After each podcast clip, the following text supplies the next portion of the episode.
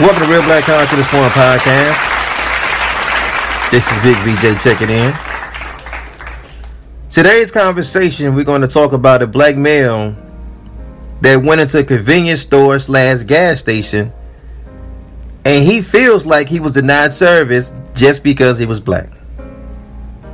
He went into the store, they seen he was an original man, they asked him to leave. But not so fast though, right? The convenience store clerk says different. He asked the black male to excuse himself from the store because he didn't have a mask on, he says. And by him not having a mask on, he can put other customers at danger. Or maybe he himself as an employee. So the convenience store clerk asked him to leave, right? So we're going to watch that video unfold shortly. But before we do so, I want to say this to the family, right? Business is warfare. To all the original people that live in the wilderness of North America, we must understand that business is warfare, right? Let's play the clip shit crazy. So he just told me I have to have my mask on again, right? Now watch this. Watch this.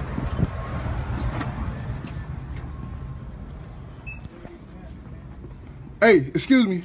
Excuse me, sir. Excuse me. With all due respect. With all due respect. You just asked me to get out yeah. and put my mask on, correct? He does not have a mask on. No, no. He, he, does, he does not have a mask on, though. He does not have a mask on, sir. You are totally look. Excuse me. I'm sorry. I ain't trying to be disrespectful. Look, this is totally disrespectful. This is totally disrespectful, sir. I'm trying to look. I'm trying to calm down. I'm trying not to like hurt nobody else. You feel me? This shit is out of fucking hand. You about to you about to take his fucking transaction right now, and you just put me out. And now I'm disrespectful, right? But I'm disres. But I'm wrong, right? The fuck?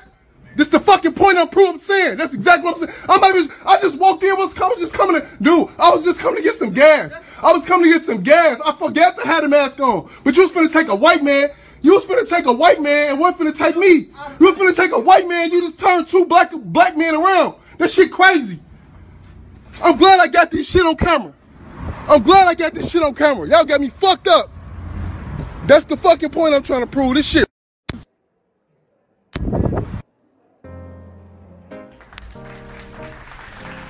All right, and we're back.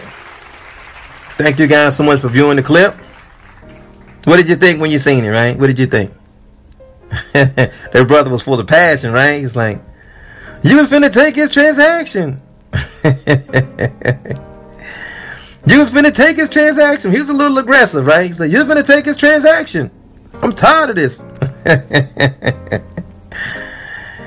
yes, indeed, family. Yes, indeed. One thing that black men and women should have learned by living in the wilderness of North America is see, we don't have to be smart people. That's one thing I, I got that figured out. Like, nah, we don't have to be smart. We don't have to be smart. We don't have to be intelligent. We don't have to be cunning. We don't have to be great at the King's English.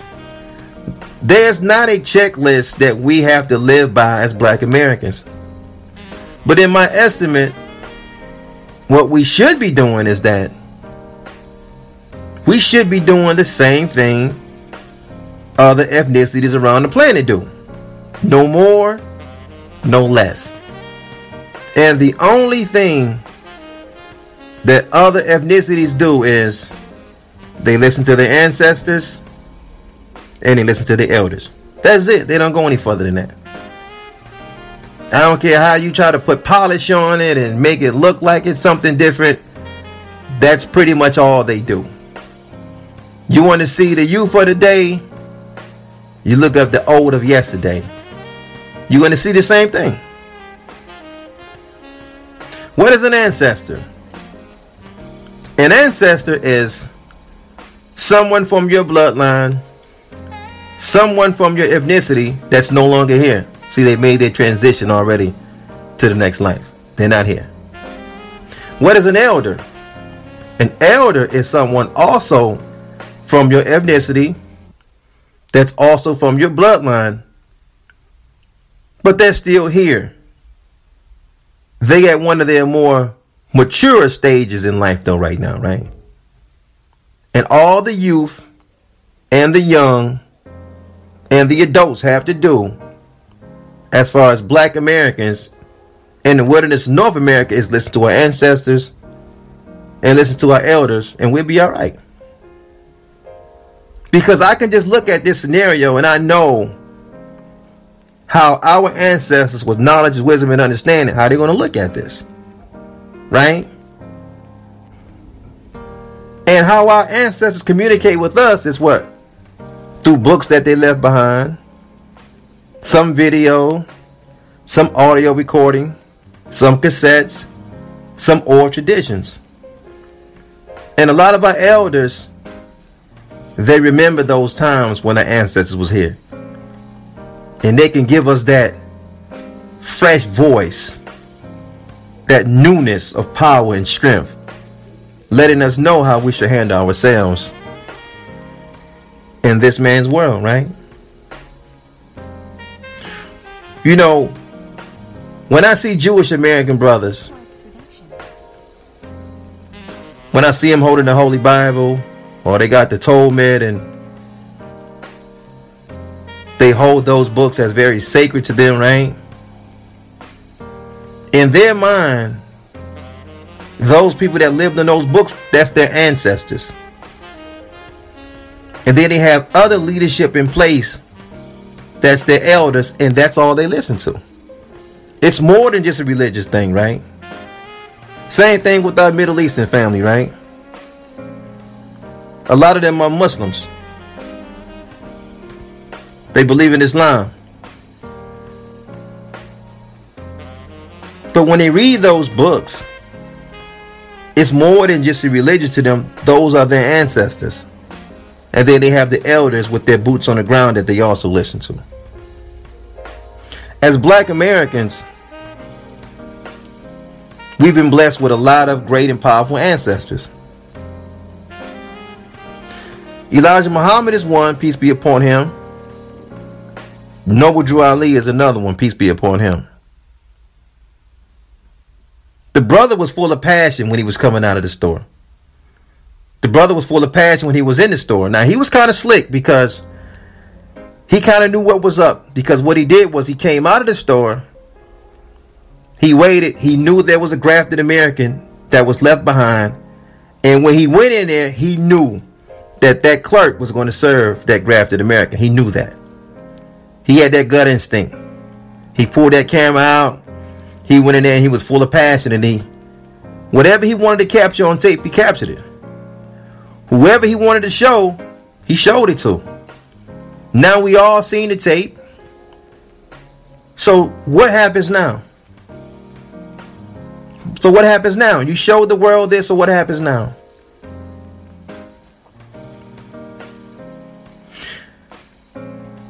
What would Elijah Muhammad have said about that situation? Or Malcolm? John Henrik Clarke would have seen that. Peace be upon all these great men, but just they seen that scenario. What did what the elders going to say? What the ancestors going to say? This is how powerful it is when Mr. Muhammad said, "Do for self." Do for self. See, the way that our relationship is with these foreigners is, see, they're the producers, they're the retailers, we're the consumers. And if they decide not to serve us,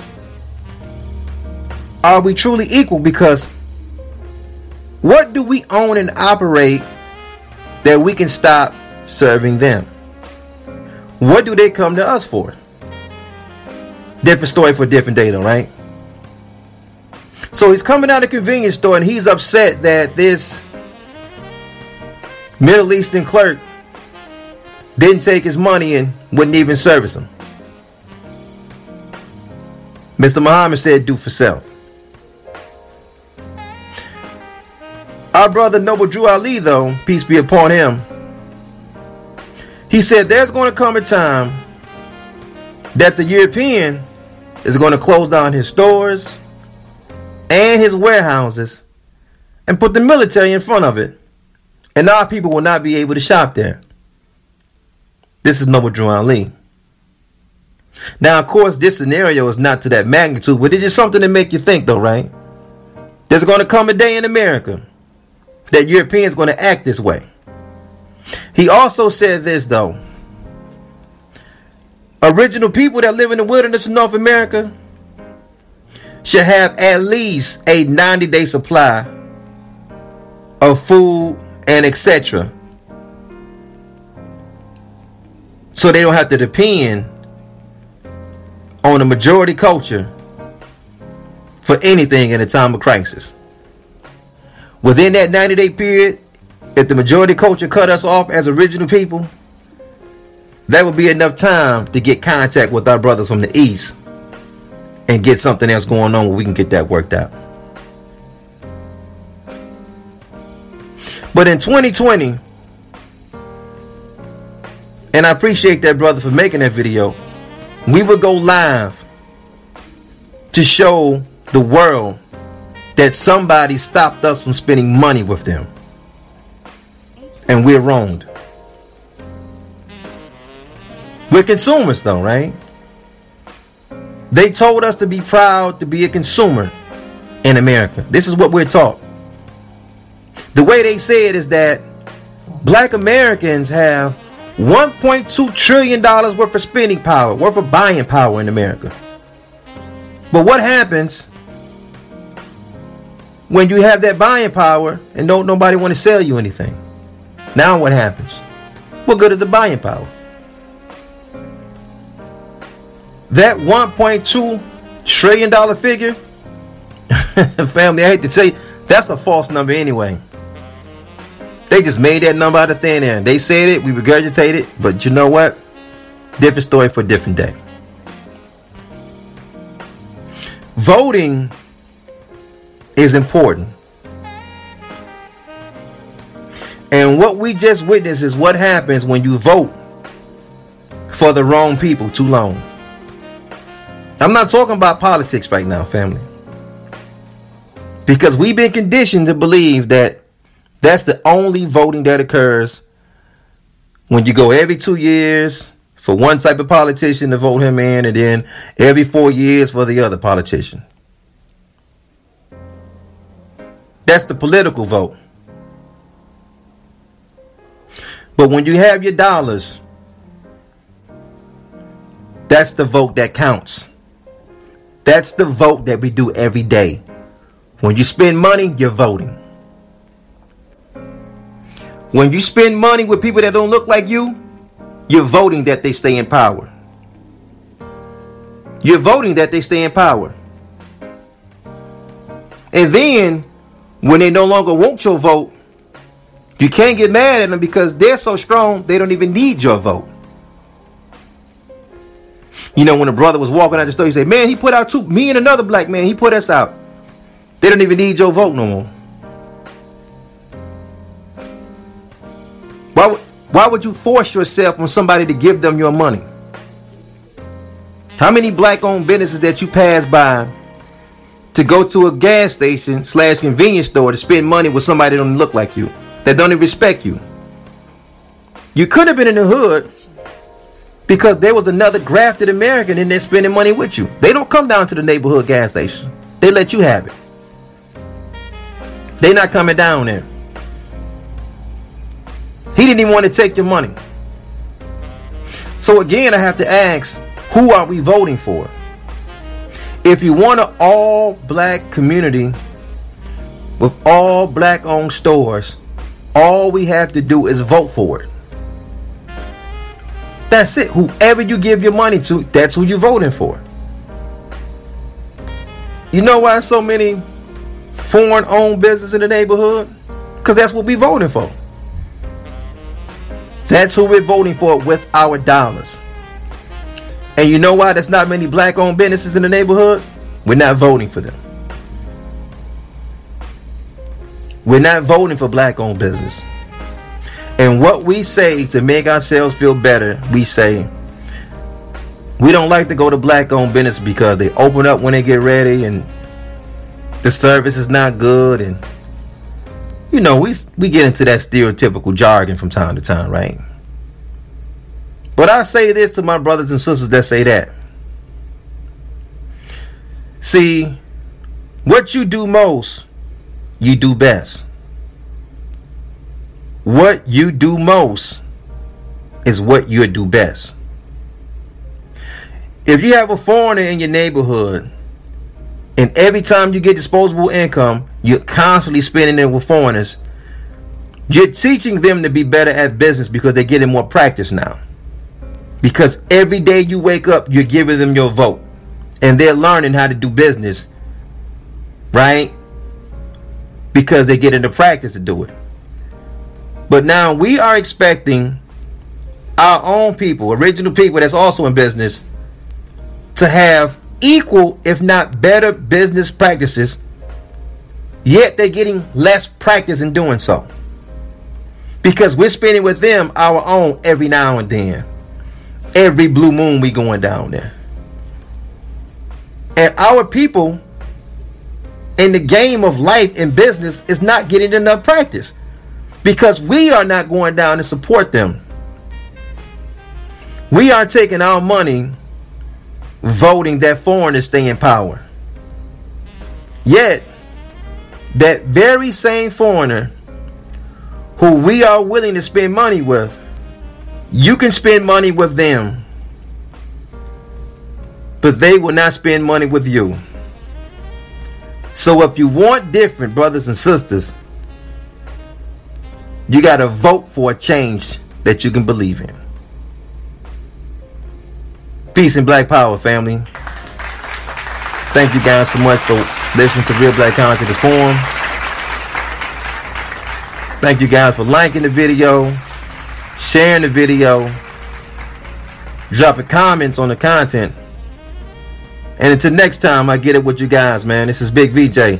Peace, man. And make sure you vote with your dollars for the real change. Peace.